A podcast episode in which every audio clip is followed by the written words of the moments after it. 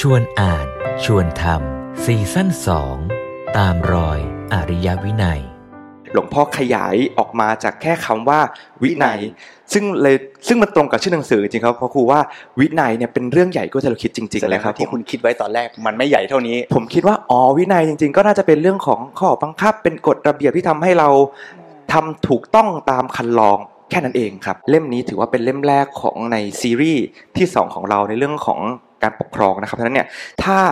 เราเข้าใจหลักของเรื่องของวินัยจริงๆเนี่ยมันน่าจะทำให้เราสามารถอยู่ร่วมกันได้อย่างเป็นสุขแล้วช่วยให้ประเทศของเราสังคมของเราที่ตอนนี้ก็อาจจะ มีทั้งความขัดแย้งไปอะไรอย่างนี้อยู่ก็อาจจะอยู่ร่วมกันอย่างสงบสุขได้ดียิ่งขึ้นด้วยนะครับผมจริง ๆ อันนี้เห็นด้วยอย่างยิ่ง แล้วช่วยตั้งแต่ในบ้านเลย ไม่ว่าเราจะอยู่ร่วมกันในบ้าน อยู่บนท้องถนน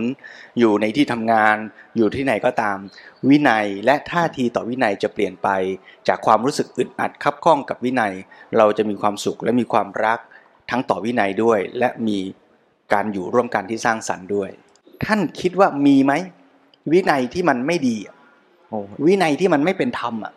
ก็น่าจะมีครับวินัยหรือกฎหมายหรือกติกาในโรงเรียนก็ตามที่มันออกแบบมาเพื่อกดขี่อืมหรือด้วยเจตนาที่ต้องการเอารัดเอาเปรียบจากคนกลุ่มหนึ่ง มาเอาเปรียบคนกลุ่มหนึ่ง เพราะฉะนั้นในการที่เราจะพูดและเชิญชวนกันให้มาเห็น วินัยในฐานะที่เป็นเชิงบวก คือในการสร้างสรรค์และพัฒนาสังคมเนี่ยเราคงต้องรีมาร์กกันตรงนี้ชัด ๆ ไว้ก่อนว่า เรากำลังพูดถึงข้อวินัยที่ออกแบบมาเพื่อ การสร้างสรรค์และอยู่บนฐานของธรรมจริง ๆ ก่อนนะ เพื่อไม่ได้ตีขลุ่มแล้วจะมาชวนกันว่าทุกคนจะต้องเห็นด้วยกับทุกวินัยที่มีอยู่ในโลกใบนี้ที่มันเป็นอยู่อืมตรวจสอบหนึ่งคือเจตนาดีหรือเปล่า ถ้าเราตั้งเจตนาว่าเราจะออกกติกาเพื่อจะปล้นให้ได้มากที่สุด เพื่อจะเอาเปรียบคนให้ได้มากที่สุด เพื่อเราจะได้เอาเปรียบคนอื่นในสังคมมากที่สุด ถ้าตั้งเจตนาอย่างนี้เสียแล้วเนี่ย ยิ่งมีปัญญามาก วินัยที่ออกมาก็ยิ่งแย่ พ่อแม่จะตั้งกติกากับลูกในบ้าน ผู้บริหารประเทศจะตั้งกติกาในสังคม มันต้องเป็นธรรมก่อน เพราะฉะนั้นเป้าหมายของวินัยมันก็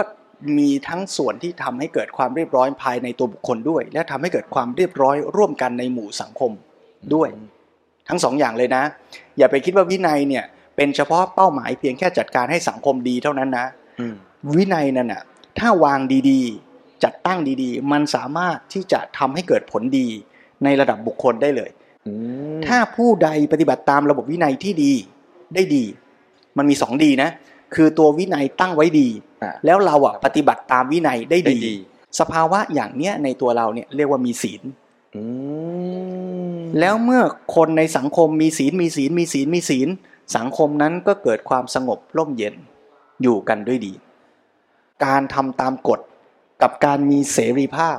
อืมถ้าสองคำนี้มันขัดแย้งกันในตัว เราก็จะเดินหน้าประชาธิปไตยไปไม่ได้ เพราะถ้าอยากมีเสรีภาพต้องไม่ทำตามกฎ ถ้าจะมีกฎก็จะไม่มีเสรีภาพสองคำนี้ถ้าเมื่อไหร่มันไปพร้อมกันไม่ได้ ประชาธิปไตยมันจะเดินหน้าไปได้ยังไง ถ้าเมื่อไหร่เราพูดว่าคนนั้นยังไม่ดีคนนั้นยังไม่ทำฉันก็ไม่ทำแปลว่าเรากำลังตั้งหลักปักฐานว่า ขอให้ทุกคนในโลกดีให้หมด ดีทุกคนเสียก่อนแล้วฉันจะยืนหยัดอยู่เป็นคนเลวคนสุดท้าย เพื่อหลวงพ่อสรุปไว้ว่า ซึ่งพระพุทธเจ้าเนี่ยก็เลยสอนให้เราทุกคนเนี่ยเป็นพรหมเพราะว่าคนที่เป็นพรหมคือมนุษย์ที่พัฒนาแล้ว ถ้าสังคมเราเต็มไปด้วยมนุษย์ที่พัฒนาแล้วเนี่ยสังคมเราก็จะอยู่ร่วมกันอย่างเป็นสุขได้ ซึ่งก็ได้สรุปจบเรื่องของวินัยอันที่เป็นกฎข้อบังคับข้อตกลงร่วมที่จะสร้างให้สังคมของเราเนี่ยอยู่ร่วมกันอย่างสงบสุขได้ดีมากๆเลยครับผม